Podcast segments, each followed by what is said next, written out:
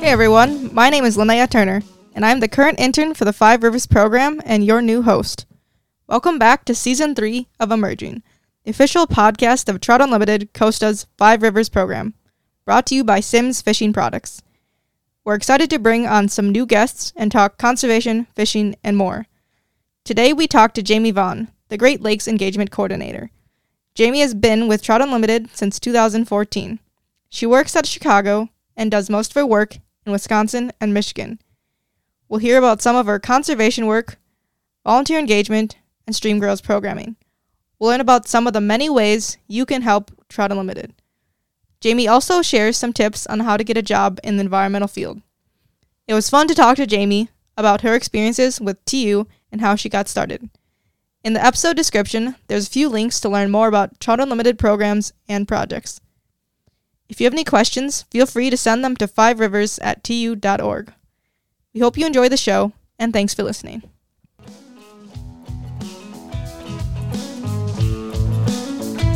It's nice to meet you, Jamie. Thank you for coming on with us today. Yeah, you too. I uh, have seen your name a lot. I know you uh, used to work with Chris Collier, who's one of my colleagues. Yes, so I did. I'm super excited. Yeah, to see where you're at now and your involvement in the Five Rivers Club. It's so cool. Yeah, it is super exciting. To start us off here, could you just give a brief introduction?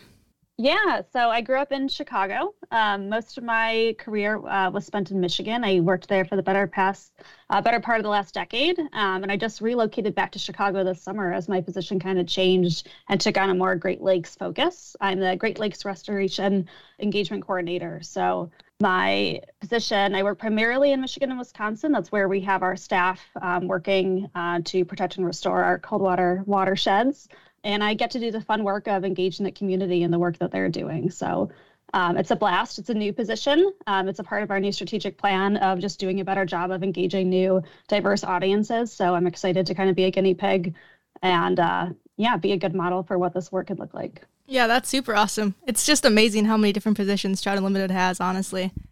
And it's so awesome It that really we try to get the yeah. public involved. Yeah, totally.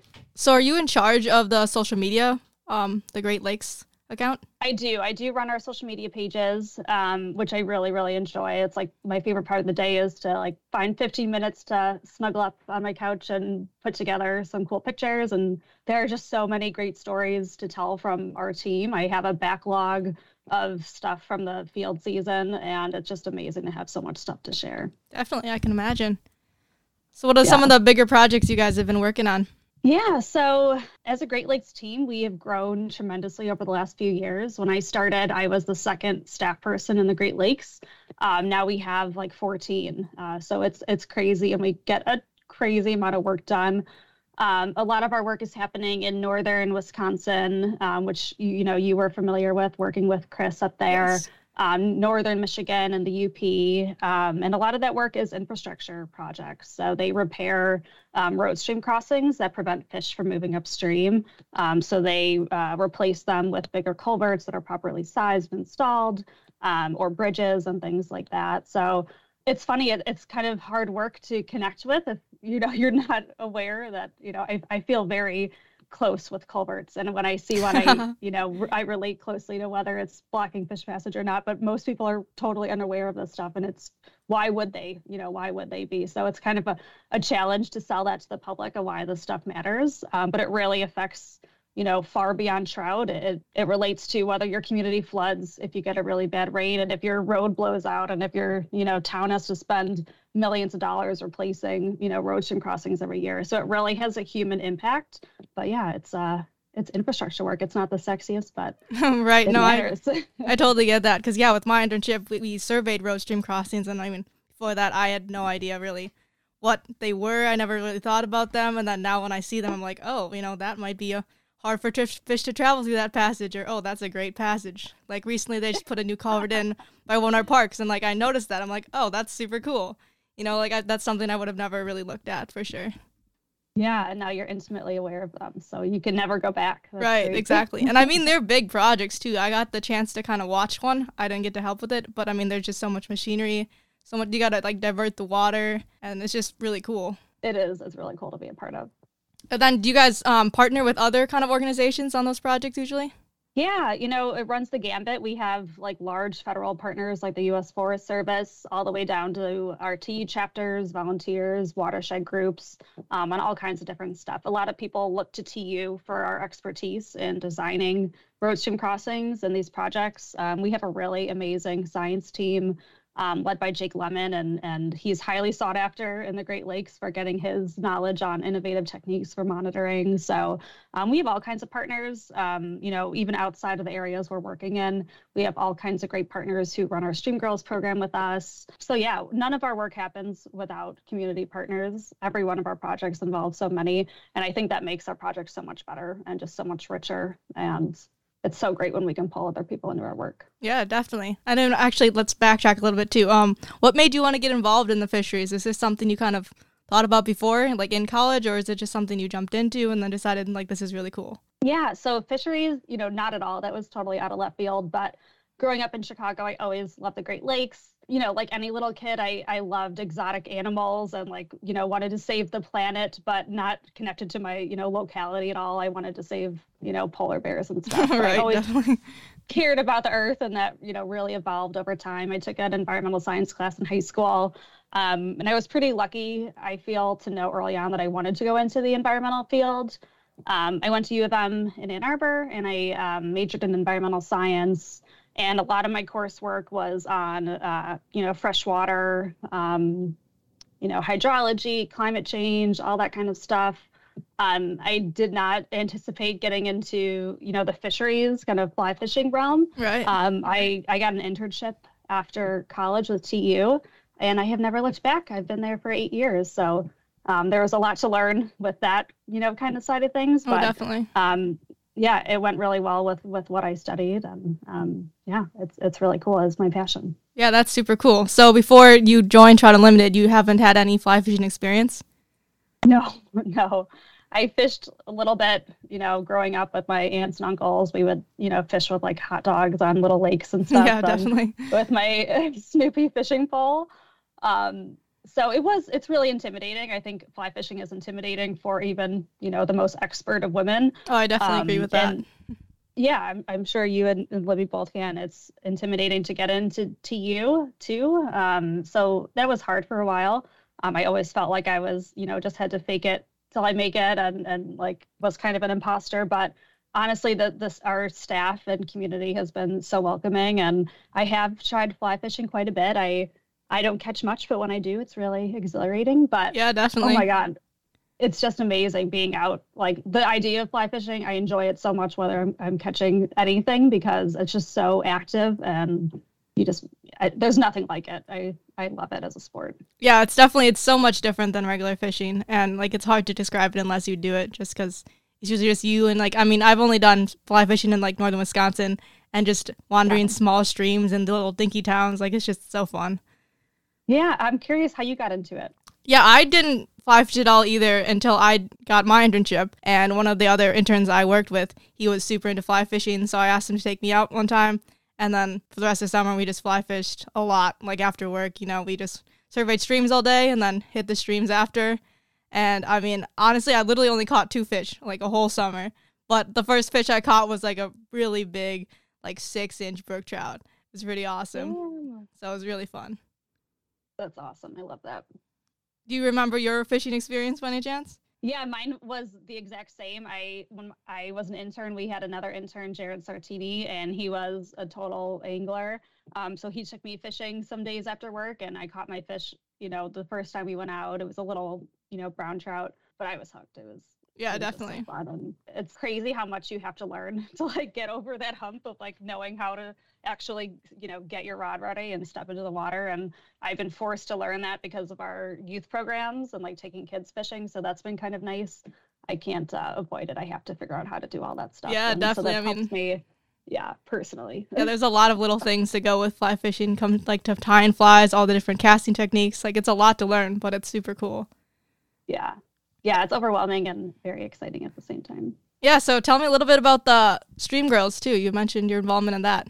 Yeah, so Stream Girls is an amazing program. Our um, Headwaters uh, staff put it together maybe a, a decade ago, And basically, it engages girls in fly fishing and STEM. And there's all kinds of research. Well, it's, it's obvious there's an underrepresentation of women in fly fishing and in, in science and engineering, you know, career fields. And there's research that um, really around middle school is when they start to kind of pull away and lose confidence in those areas. So the program is designed for that age group. And basically, a group of girls, um, it started off with Girl Scouts, but we've been able to do it with all kinds of different um, summer camps and different groups of girls get out to a local stream and play and catch frogs and, you know, play with clay and look at insects and um, just kind of get really comfortable uh, recreating in the outdoors. There's a lot of science and math involved, um, but also just fun. They are amazing fly tyers. Really? Uh, just really, really good at listening. That's and, awesome. I mean, I struggle with it, but that's awesome. um, yeah, these middle school girls, especially the Girl Scouts, just have such a knack for it. It's amazing, and it's arts and crafts hour for them, and um, so that's my favorite part is, is tying woolly buggers with them. But they get to cast a real fly rod and learn from experts. Um, the cool thing is we have a group in uh, Michigan called the Fly Girls of Michigan, and it's a group of women who just like to camp and you know hike and and you know tie flies and fish. So they are our primary volunteer group. Uh, so they're learning from women staff, women volunteers, and also these women are like scientists in, in their own right or doctors, and so they just have so many uh, cool stories to share with girls and they can really like imagine what they might be like as an adult, you know, fly fishing. So it's awesome. Um, we've been running programs in West Michigan um, and started some up in the Detroit and Flint area over the last couple of years. So we're also reaching girls who don't have high quality environmental, you know, education. So it's just a blast. There are a number of programs running, you know, in the Great Lakes, but throughout the country. So if you have the chance to get involved in one, um, or listeners, you know, volunteer for them, they are they're just so much fun. Yeah, that's super awesome. If I knew about that stuff when I was younger, I would definitely try to get involved because it's a little bit harder yeah. when you're an adult and you don't have as much time and you just need to find the resources. So like that's just an awesome opportunity for the younger generations. Yeah. yeah, and these girls like they're not going to become hooked immediately. They're not going to start fly fishing through you know, eighth grade in high school and college, but they'll have that little bit of knowledge and confidence that when they, you know, might come back to it a few years later or as an adult, they're going to feel a little less scared, a little less intimidated. And everybody says that, yeah, why wasn't that around when I was right. a kid? Because it's just so freaking fun. yeah, that's super awesome. And then it seems like you've done a lot of work on the Rogue River in Michigan. Could you tell me about that a little bit? Yeah, so that was um, a home rivers initiative. So TU um, selects major watersheds of importance to us um, over time and um, selects, you know, kind of a focus at the watershed level. So um, the Rogue was chosen in like 2010. Um, and my boss, Nichol DeMol, led that initiative for many years. And when I joined her in 2014 as an intern, I continued to work on that project. And it's cool to have such a tight you know geographic focus. You're not trying to cover you know five states. You're working in one watershed. Yeah sure. Um, so you can really like be strategic um, about the work that you're doing. And what was cool about this project that really set it apart from other tu projects is that we were like 15 minutes from grand rapids. So it's a huge metro area in michigan. Um, so there were so many opportunities for community engagement. A lot of our staff work you know in the grand tetons or like out west and there's very little, you know, opportunity to engage the community and they do right. a great job with what they have. But we were just really lucky to have such a community connected to their river. Most of the people that came out uh, to plant trees with us or or look for insects with us were not TU members. They were not even anglers. They really? just, you know, care, yeah, they just cared about their river and and liked opportunities to to learn about it. So that's kind of where I honed my skills in community engagement and kind of set me up for this new position. Yeah, that's super awesome. Yeah. Have you worked on many projects on more of like a national level? Yeah, so a lot of my work is focused in the Great Lakes, but it really all ties in, you know, together. We work really cohesively as a national staff. Um, we all normally work remotely, so the pandemic didn't really shake us too much. Right. We've been remote workers for a long time, so uh, we were kind of well positioned uh, to do that. But you know, I'd say our infrastructure work is really kind of a, a, national effort. I don't know if you saw the news, but we just uh, signed an agreement with the Forest Service for $40 million um, of restoration work, and that is for our entire organization across, you know, across the board. So that's an example of a project that we're all working on together, um, and that's some that's like not, not anything we've ever been able to achieve at that level before. So I yeah, think we're just awesome. getting better and better at doing that. Yeah, that's super cool. Yeah, totally. Yeah, I do find it funny that Trout Unlimited just like doesn't really have like home bases. Like everyone just kind of works from wherever they are, and then you meet up and kind of meet other people working in your general region. Like that's so super cool.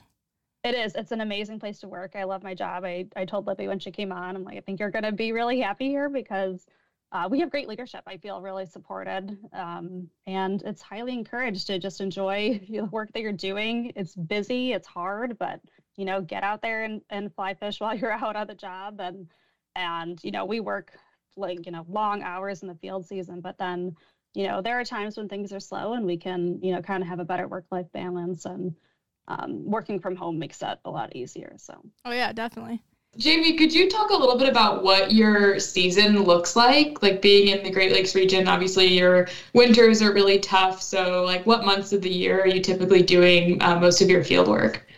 Yeah, absolutely. So our project planning, grant writing, we secure all of our, you know, grant funds. A lot of that stuff takes place in the slower months in the winter when they're, you know, kind of out of the fields. Um, things really pick up in the springtime. Um, we start hiring seasonals. I think we hired 12 students last summer to help us with all of our work across the Great Lakes. So yeah, um, awesome. that takes, yeah, that takes some coordination in and of itself. And um, and then we're really out monitoring probably June, July, um, and then construction can happen anywhere in that window too. It's so um, it's kind of hard to pin down. There's so many moving factors from contractors and schedules, and in recent years there have just been problems with sourcing equipment and supplies and all kinds of crazy stuff that makes makes projects a little hard to plan. But um, yeah, our field season really ramps up probably June. Construction goes anyway, you know, anywhere through October and it is just a mad season of just collecting as much data as we possibly can while the weather is cooperating. And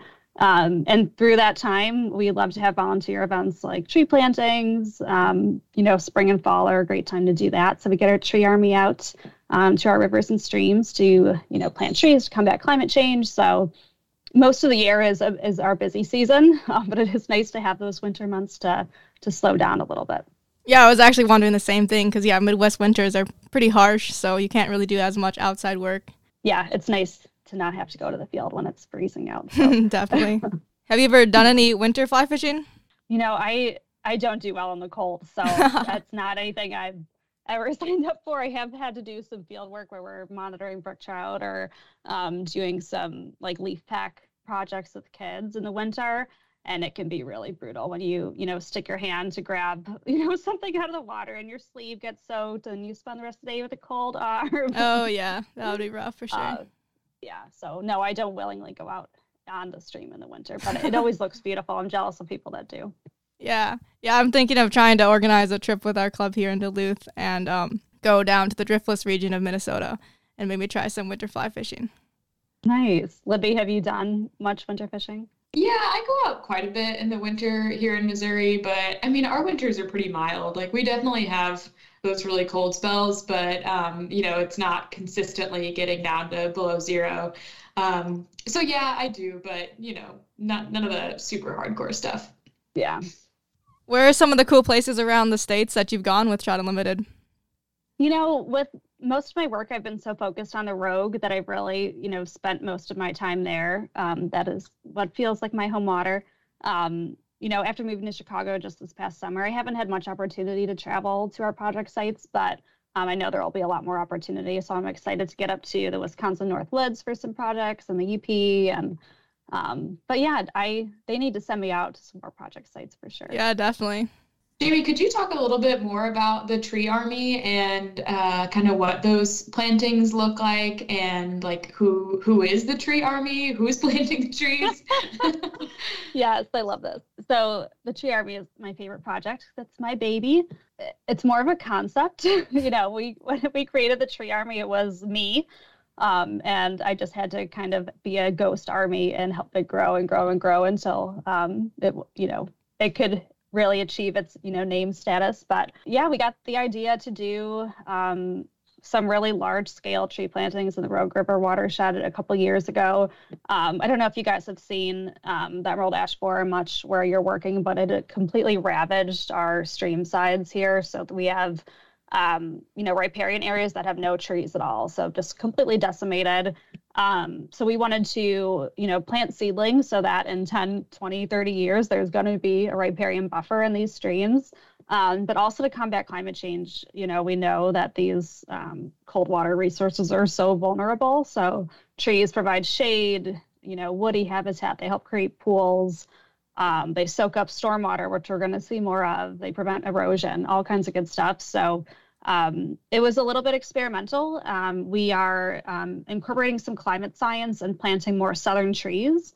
Um, so if you could imagine, the warmer it gets, um, you know, the trees that are doing well in you know southern states right now are going to, you know, their range is going to increase and cover, you know, much of the Great Lakes. So we're planting species like pawpaw and bald cypress, which you don't normally see here, but are projected to do really well here. And yeah, most of them are are little seedlings, and our army, um, you know, it was made up of uh, a conservation crew that we would hire in the spring and fall.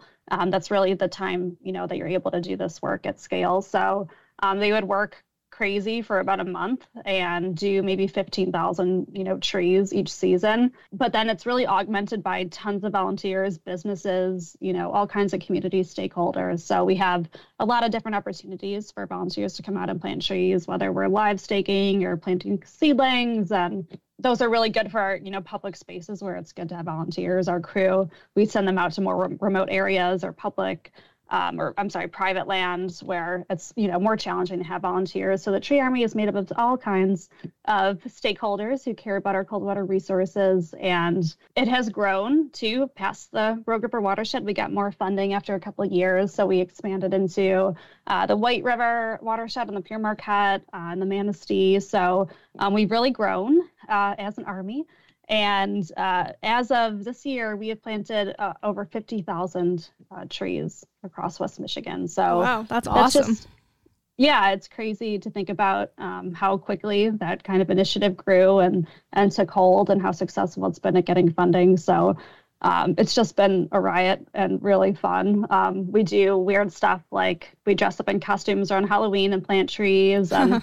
Um, we had a tree planting tailgate in October, so people dressed up in their Michigan and Michigan State gear to just kind of make it fun. You know, this work should be fun, and, and it's awesome to get people together to do this kind of work. So, yeah, so I'm trying to spread the tree army throughout other watersheds. So it could be a really cool project for a Five Rivers Club to take on. Yeah, that yeah, I was gonna say, do you have any any advice for a club that is looking to take something like that on? Just kind of like some first steps. Yeah, you know, you know, get plugged into your community partners. Conservation districts often have access to a ton of trees. Trees are actually not hard to get a hold of. Um, a lot of times people have excess of them, and, or they have grants and they don't have the, you know, locations to plant them. So um, one thing that's really nice is our, our Rivers app. So anglers can go out, they can download this app. Um, and document where they might see areas that are uh, lacking a riparian buffer. So, you know, say if it's just grass you know, mow down to the edge. That's somewhere that we, you know, would really like to see trees that would benefit from trees. So documenting that stuff. Um, a lot of times, you know, we can't, you know, we don't have eyes everywhere. So if we learn about these sites, we can help take care of them. Um, and also, if you have a good site in your community and you want to organize a project, reach out to a TU staffer or, um, you know, just adopt it as your club. There's a technique called live staking and basically you can cut um, branches from certain species like willow and dogwood um, stick them in the ground and they will regenerate so that is you know free you know so that's always very desirable it's a, a, really cool way to do restoration yeah that's super awesome do you have someone on yeah. staff that's kind of in charge of choosing exactly what types of tree species and how many and like how to like logistics work out in those projects yeah, I help with a lot of those details um, when our staff have projects. Um, other times, the Forest Service has a list of trees that they like to see planted in Forest Service land. Um, so it totally depends, but we do have a tree planting guide called Fantastic Trees and Where to Plant Them uh, for our Harry Potter fans out there. That's awesome. So, yeah, so we have a lot of re- recommendations and lists and stuff um, of good species we recommend. Sweet. So many good links uh, that I'm like keeping track of to, to to send people after this episode. There's there's some good stuff. Good, yeah. Let me know if I can get you anything. Yeah, we'll do. Yeah, so how does the Great Lakes kind of impact your work? Do you work any work with any watersheds that are near the Great Lakes at all? Yeah, so um, I, I'd say that we have our most impact with the Great Lakes through our advocacy work. So, um, say advocating for funding like the Great Lakes Restoration Initiative, that's funding that's specific for um, the Great Lakes to do just the type of projects that we're talking about, uh, infrastructure and tree planting and things like that. Um, every year, we kind of have to ask Congress to, um, you know, appropriate all of that money for the program. Um, and it's so important for them to hear the success stories. Like there, there are so many examples on the ground of this money doing really good work. So when we can get TU members um, or volunteers or Five River Clubs members to sign on to action alerts when we put them out, we have one right now um, that's urging Congress to include Great Lakes investments in the fiscal year 23 um, budget. So, um, you know, ensuring that kind of funding has a huge impact. Um, also, stuff like invasive carp um, it's a huge concern in Michigan. Uh, so again, telling Congress to prioritize those projects so that we don't lose our, you know, highly important fishery in the Great Lakes. Yeah, definitely. I'm glad you mentioned invasive carp because I did a small little research project on that for um, a job interview, and it's just kind of I never really realized how big of an issue it is. Yeah, it's amazing. It's a little bit like out of sight, out of mind for us, um, but they are knocking at our door in Lake Michigan, and it, it's scary. And we don't want to imagine a world where they are in there. So um, there's been a lot of um, progress and a lot of good news surrounding that as far as funding, but we just need to get over like a little bit of a hump to get the rest of the money to put some construction projects in place to make sure that they stay out. Yeah, definitely. So, what kind of specific projects does TU work on to keep carp out of the rivers? Yeah, so um, I think our role is really supporting, you know, getting the funding for, um, say, the Brandon Road Lock and Dam project. That's in Illinois, and that is really our best chance for keeping carp out of Lake Michigan. So it's a project that's run by the Army Corps of Engineers and all kinds of partners. Um, so we don't play a heavy role in that um, that kind of uh, project, other than advocating um, at the you know federal level at the Hill and, and asking Congress to um, make sure that we make that project happen.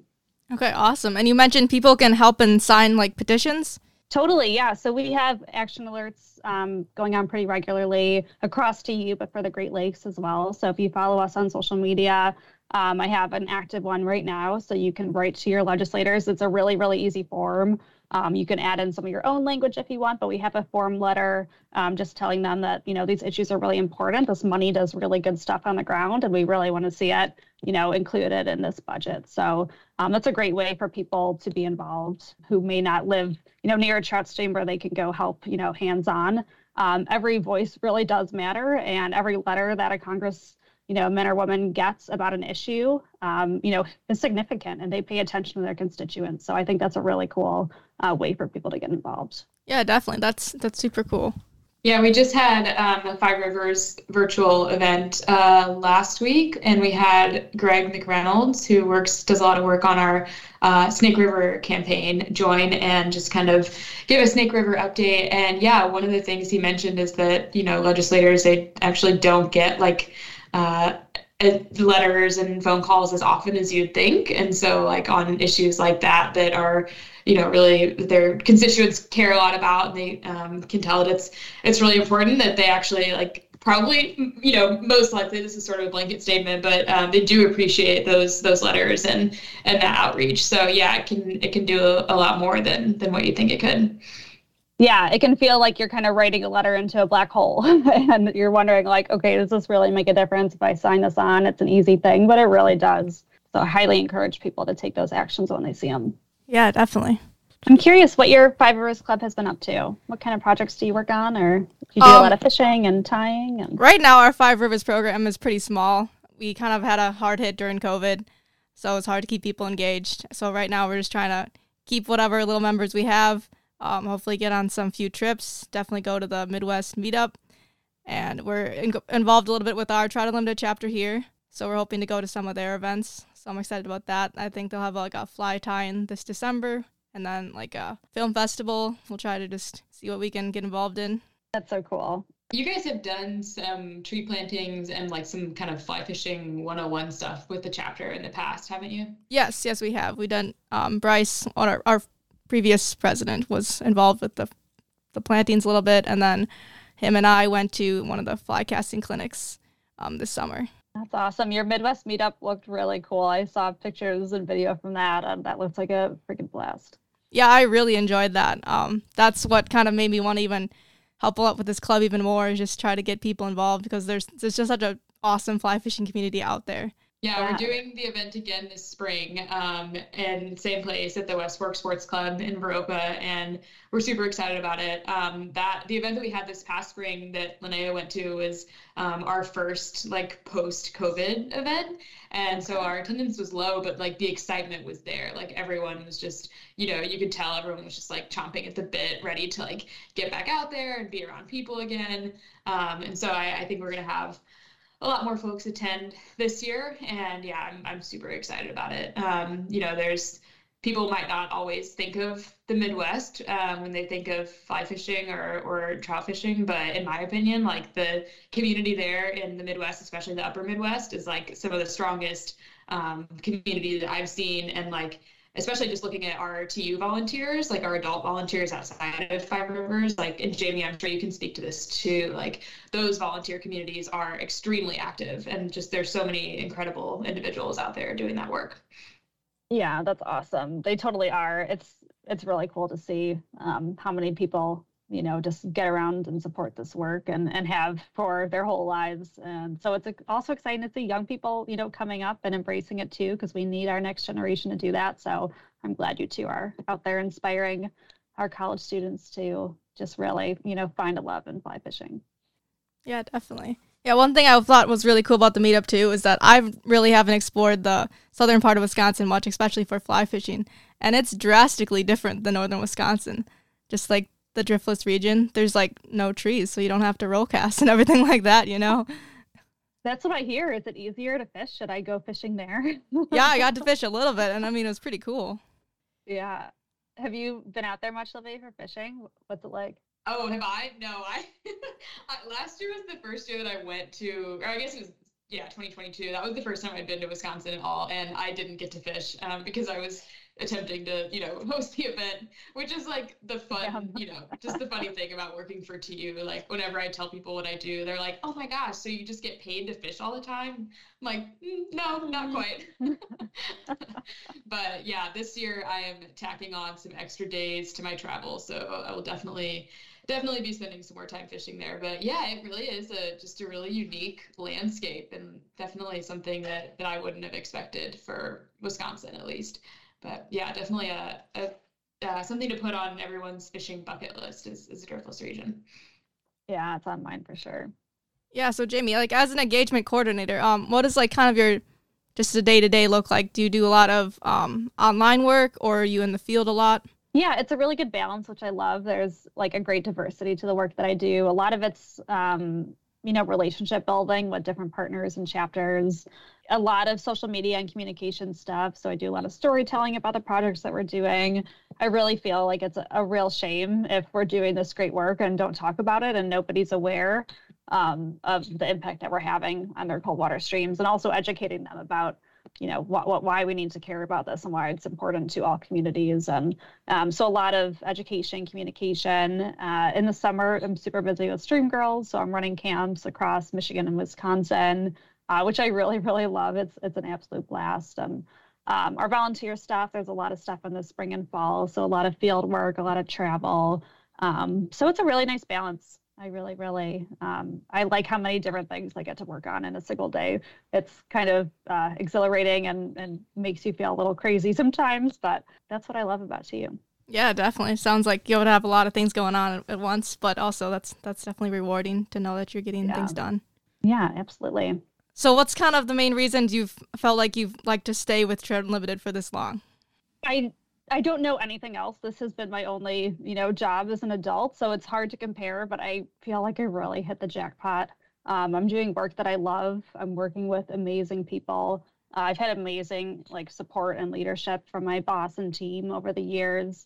Um, just feel very very rewarded. It's, it's amazing. Uh, when we do get together as a staff at conservation meetings um, or, or like retreats, I, I, am just like on a high for days because you see the people that you email with, you, uh, you know, all year round and to see them in person and to build those connections. There's an incredible group of people that work in TU. And um, I think that's that's the best part is just the amazing team. They all work, you know, work their asses off for this job, and but they all care about it so deeply. And um, yeah and i love the flexibility. I love working at home. Um, it works really well for me with you know evening meetings and travel and weekends. Um, it's a great you know it's a great culture. Um, so just simply that as an as an employee i feel really you know supported and taken care of. And um, we are just getting better and better and better as an organization too. We're becoming more more diverse and focusing on the work that we really need to focus on, taking care of communities who are, you know, underserved and ignored. And I love our leadership in Chris Wood. Uh, you know, with that success of this Forest Service money that's coming in, I think it just really speaks to how good we're doing the work and, and working with our partners. I think we are really revered as a conservation organization. People know, um, you know, we're unbiased. We just do good science-driven work, um, and people trust us to do to do the job and to stick with it and to make sure projects are successful. And so obviously I can't say enough good things about TU and it's just a wonderful place. Yeah. yeah, that's awesome. I mean, the little time I had there was definitely just awesome to meet the cool people. And I totally yeah, see what you well, we saying. need uh, to find you a job and get you back on our team because uh, I think you'd fit in really well. Yeah, I've been looking around. We'll, we'll see if I find something here. Good. Yeah, on the careers note, Jamie, do you have any advice for um, college students or who are getting ready to graduate or maybe have recently graduated who um, are looking to, to break into this career? I mean, I, I know from just from my experience with getting an undergrad in wildlife conservation that um, it's pretty hard to find something that is um, permanent, you know, in one location and uh, full time and not just seasonal. And obviously, you know, that seasonal work is really important and valuable. And, and, you know, you really have to kind of put the work in uh, through those seasons to, to really get to um, a more, I guess, stable career for lack of a better word um, but yeah you know just with that do you have any advice just from from your experiences yeah, I think you're totally right. I think the environmental field has an issue with the way that people have to enter the fields. Um, as a seasonal, it's it's important work. We need that work, um, but it's really hard to sustain. You know, a living. You need to have multiple jobs to make it work. It's part only part time of the year.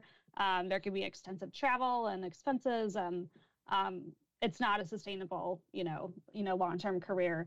I will say, um, you know, when you're when I'm hiring, I always think of the people that I know um, because those are the people that I I know can communicate well, or I know I have a personality that jives with them, or I know they're they can, um, you know, they have these skills that I'm aware of, compared to a candidate who I may have never met before um, it's easier to kind of trust your gut and go with who you know. So putting yourself out there, attending meetings, volunteering, you've probably heard this before, but it really matters. You know, given the choices, you're going to go with somebody who you know has already proven, you know, them, themselves to you, who you feel comfortable with. So just building relationships um, with organizations where you might, you know, be interested in, in getting hired uh, really matters. So show up to volunteer. You know, seasonal jobs do turn into full time jobs. I started as an intern, um, and it really lucked out for me. It doesn't always, um, but it is a great way to get your foot in the door. And sometimes the only way, which I, I think you know is a problem that we kind of need to solve as a as an environmental organization because it, it can be really hard for people just getting out of school and needing to make money um, to make those sacrifices to want to you know stay in their fields that they've studied in um, yeah and and skills that i i think are so necessary are just you know being detail oriented and organized. Like i said um, i wear so many different hats you know on on any given day. Um, just being able to manage you know manage your workload being organized being able to communicate being able to write those are you know skills i cannot say more about. Um, you need to be able to communicate the work that you're doing to the you know community at large so can't stress that enough those are really really good skills that i always look for when i'm hiring yeah that's awesome that's some great advice um, one thing i'm wondering actually is Do you use GIS at all? Because I know that it's kind of been a good base kind of program to know for a lot of environmental science work. Yes. Oh my gosh, that is so highly sought after. When we have you know seasonals or employees that know GIS, they just um, become really you know hot commodities, and they make you you know a very essential part of the team.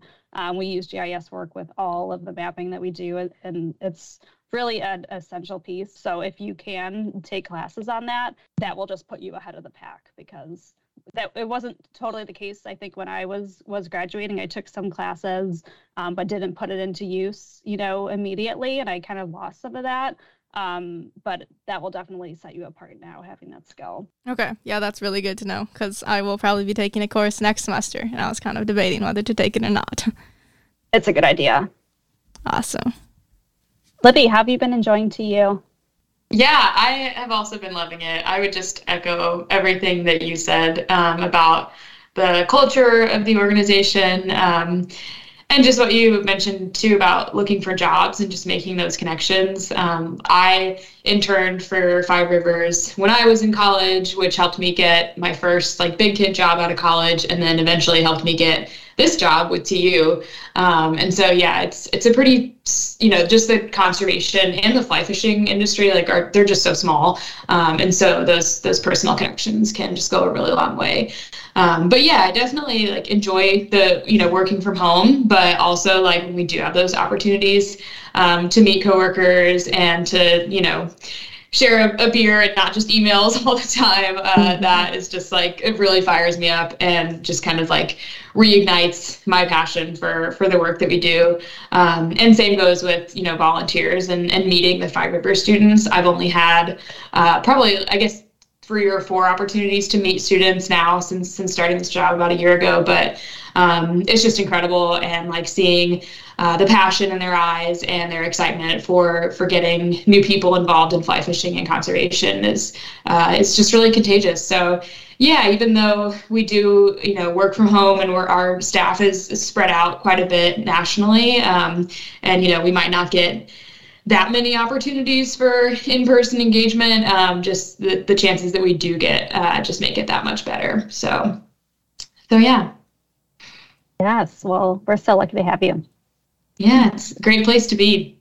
But yeah, I mean, with Linnea, like going to the Five Rivers meetup, and then I think I think at the meetup I mentioned like we need a new podcast host, like we need a new intern, uh, and she had reached out to me after the fact, and uh, you know she was able to to write an article about uh, the Midwest meetup for the TU Digital Magazine, and so was just super impressed with her writing skills and uh, you know just her perspective as a somewhat new angler and um, you know someone that's that's sort of new new to fly fishing and uh, is looking for a, a, career in conservation. So, so yeah, it's definitely uh, really awesome to make those connections and, and see where they can lead.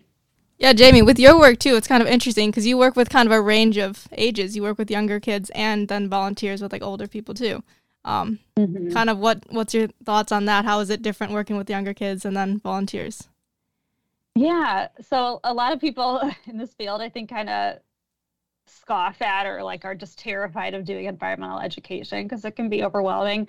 I really like working with kids. They are very easy to impress. I don't have to, you know, I don't have to know a ton. I can just show them some, you know, caddis flies and they're just like, oh my God, that's amazing. so they're an easy audience to please. So I always appreciate that. Um, but, you know, I, I love working with all ages. It, it's really cool to see who comes out to support TU and to give back. Um, they really, you know, range from all kinds of different people. Um, so that's it's just so great to get connected with the community. And sometimes, you know, people show up and they have no idea who TU is. They just saw this, you know, event on their community calendar and and come because they want to, you know, want to give back or want to get outside with their family. So it's it's uh, it's just really amazing that what people do um, to kind of step out of their comfort zone and, and get involved. Yeah, that definitely is awesome. So, kind of, what are the best places for people to find out about different volunteer opportunities, um, like the TU website, social media, those kind of things? Yeah, so for the Great Lakes, I would say social media on Instagram and Facebook um, are the most up to date volunteer opportunities. Um, that being said, not everybody's on social media, so becoming a TU member um, is really helpful because you, you will get emails from uh, myself and also your uh, chapter leaders um, about events happening in the Great Lakes. So um, it's uh, $35 to become a member, and we offer a lot of discounts and free memberships for, to different communities, like if you're a first responder or a veteran. Um, and all kinds of stuff. So it's a great way to stay involved. But if that's not your thing, um, yeah, just follow us on, on social media uh, to get in touch. Yeah, definitely. That's awesome. Jamie, we really enjoyed hearing about your role with TU and, and how you came into the field and, and all the exciting things that you have going on. Um, I know I really enjoy following your Great Lakes social media page and just all the, the fun events and activities and uh, just, you know, all the creative ways that you engage with your community. Um, so yeah, we'll be sure to include links and uh, social tags for everything that you mentioned. And um, yeah, hopefully this will reach some folks in the Great Lakes that can can uh, find ways to to get involved with TU through that. So. Well, it's awesome uh, talking to you too. I hope we can hang out in person sometime. But it just fills me with joy seeing young women uh, kind of taking the reins and getting involved in TU. And um, so you guys inspire me and I'm grateful for what you do. yeah, thanks so right much, on. Jamie. Um, I, I find it so cool that you started as an intern too, and then here you are now working that for them for so many years. So I think that's really inspiring for sure. Yeah, it can work. It can be you. I hope so.